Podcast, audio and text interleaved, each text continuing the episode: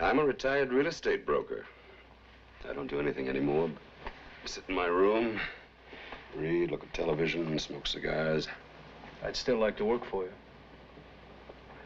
Doing what? I want to be a contractor. Have you done it before? No, sir. Recognise the film? With its B-list cast, stilted dialogue, and forced performances, how could you not? Yet, more than any other film, this is the one that Martin Scorsese says influenced him the most when he went to direct his first masterpiece, Taxi Driver. Taxi Driver was written by Paul Schrader in an extraordinary 10 day burst in the summer of 1972. He was 26 years old. Here he is in 1998 being interviewed by Mark Cousins on the BBC show Scene by Scene, detailing what put him in such a fevered state to write one of the most magnetic, disturbing, and controversial films ever to come out of America. It was written as self therapy, and I wrote it in a rather dire period of my life. I was not a screenwriter at that time, I was a critic, and a number of things had gone wrong in my life, and uh, I ended up in a period where I was drifting, uh, living in a car, and uh, had this pain in my stomach, and uh, went to the emergency room, and uh, turned out I had a bleeding ulcer. And I realized when I was there that I hadn't really spoken to anyone in weeks. You know, I had just been drifting around. And this metaphor of the taxi driver occurred to me that I was like this person in an iron coffin, surrounded by people, but absolutely alone, you know. You know, in many ways, I wrote that script to put that kind of self-absorption, that kind of festering, uh, masochistic, narcissistic anger in a context, so I would not become that character.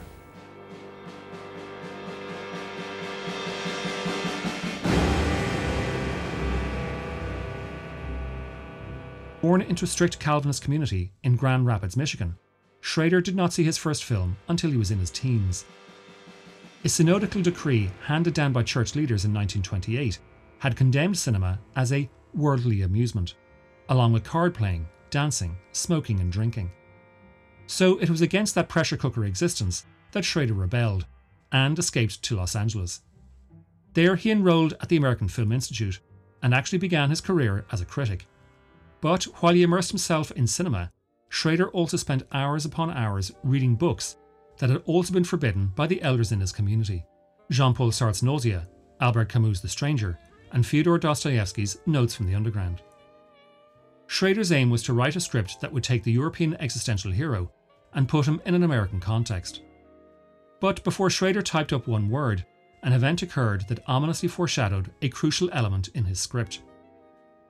On May 15, 1972, as Alabama Governor George Wallace campaigned in Maryland for the Democratic Party presidential nomination, he was shot by Arthur Bremer, a profoundly disturbed 21 year old man who, until three days prior to shooting Wallace, had kept a diary detailing his obsession with becoming famous. Alienated from his peers, Bremer was convinced murderous violence was his only avenue.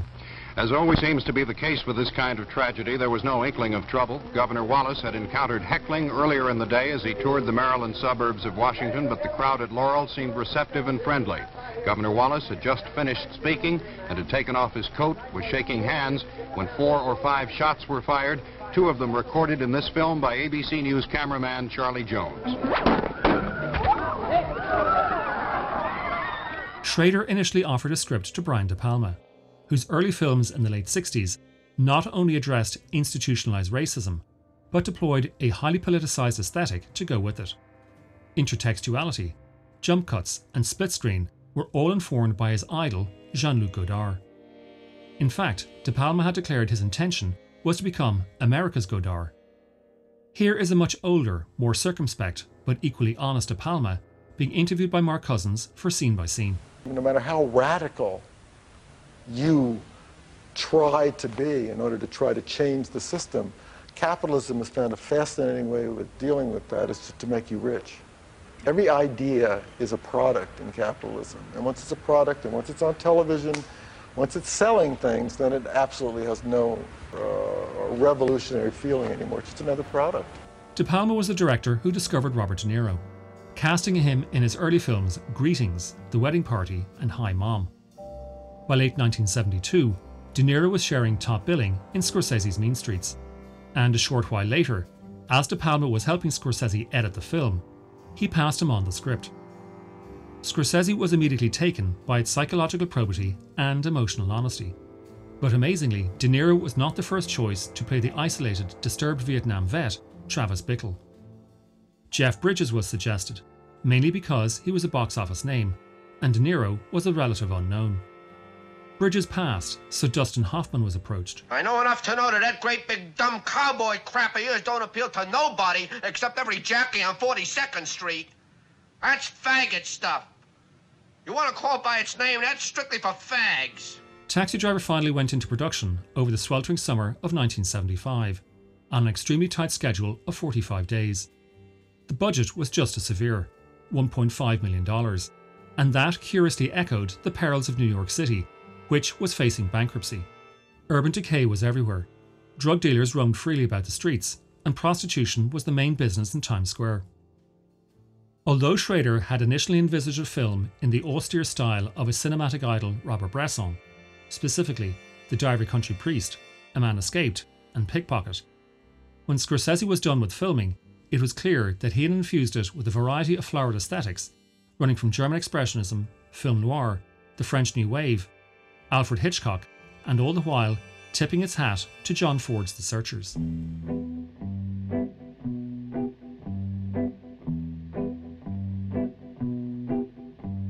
Which brings us back to the B movie that Scorsese says influenced him more than any other. Released in 1958, Murder by Contract centres around a disaffected young man, Vince Edwards, who, because he is short of money, decides to hire himself out as a contract killer and what fascinated Scorsese was the way director Irving Lerner detailed the mundane downtime of Vince's routine, where he waited in his apartment for the next assignment.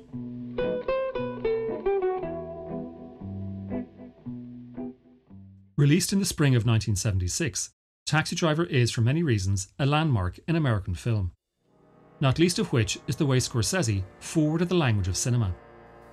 What he succeeded in doing was create a cinematic equivalent to the European existential literary tradition. For the most part, American cinema in the 1960s was a very staid affair, with Hollywood only begrudgingly and belatingly addressing the enormous social, cultural, and political changes sweeping across the continent. Instead, cineasts such as Scorsese looked to Europe for inspiration. He found it in the like of Jean Luc Godard and the French New Wave. But where Godard was deconstructing cinematic grammar in order to make a political point, Scorsese adopted some of his techniques to provide psychological insight into his lead character, Travis Bickle.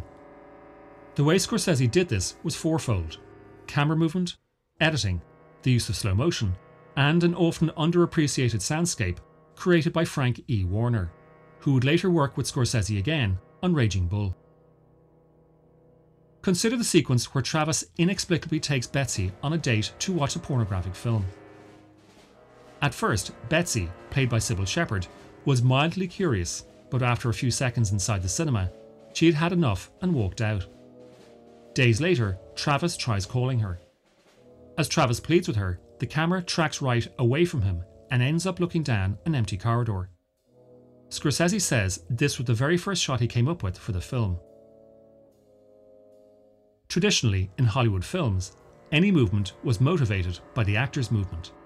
But here, Travis doesn't move, so when the camera does, its motivation is emotional. It is as if either the filmmaker or perhaps the audience are so embarrassed for Travis and his inability to accept how offended Betsy is, Scorsese or we couldn't look, and we had to move away. Another technique that Scorsese refined was the use of slow motion. Since 1955, when Akira Kurosawa used it in The Seven Samurai, and then Arthur Penn in 1967 with Bonnie and Clyde, and Sam Peckinpah in 1969 with The Wild Bunch, slow motion was confined to moments of violence. And in that way, it was used to rupture the sense of continuity. But just as he had done with a tracking shot, Scorsese redefined its meaning. He personalised it so that it came to reflect Travis's emotional state.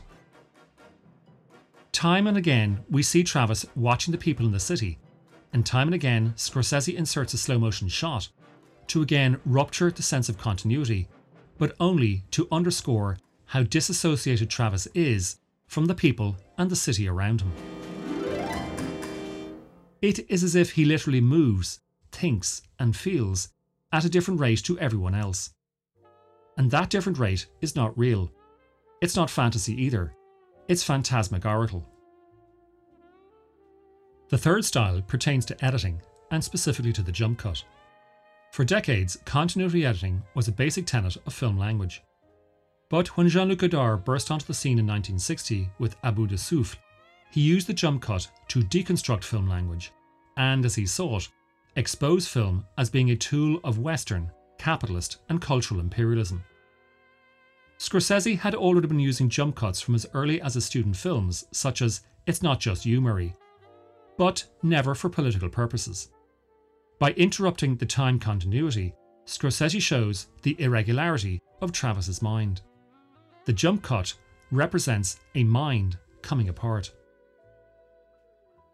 And finally, there is a soundscape as organised by Frank E. Warner. That too is irregular, at particular moments, coming and going, so that we sense what we are hearing is from Travis's position. Sometimes Scorsese incorporates all those techniques within the one scene. And for me, there is no better example of this than the time when Travis goes to the all night Belmore cafeteria. As he takes a seat alongside his fellow drivers, the camera tracks towards him at a low angle. He looks off to his left at some of the other patrons, namely two African American men. The camera tracks in on them as they return his look. Unimpressed by his presence, they tap the table in irritation. And we can see that Scorsese and his director of photography Michael Chapman have undercranked the camera for emotional effect. The sounds seem to wash back and forth like a wave. Travis? Until we hear Travis. And finally, Travis snaps back to reality. You run all over town, don't you? Yeah.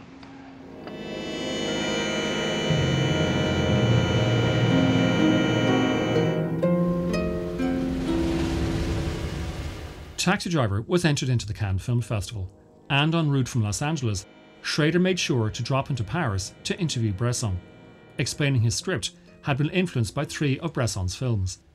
Hearing that the finished product turned out very differently from Schrader's original vision, Bresson asked the writer whether he was disappointed. No, replied Schrader. It is a very good film, and I think we will win in Cannes. He was right, and Taxi Driver was honoured with the Palme d'Or.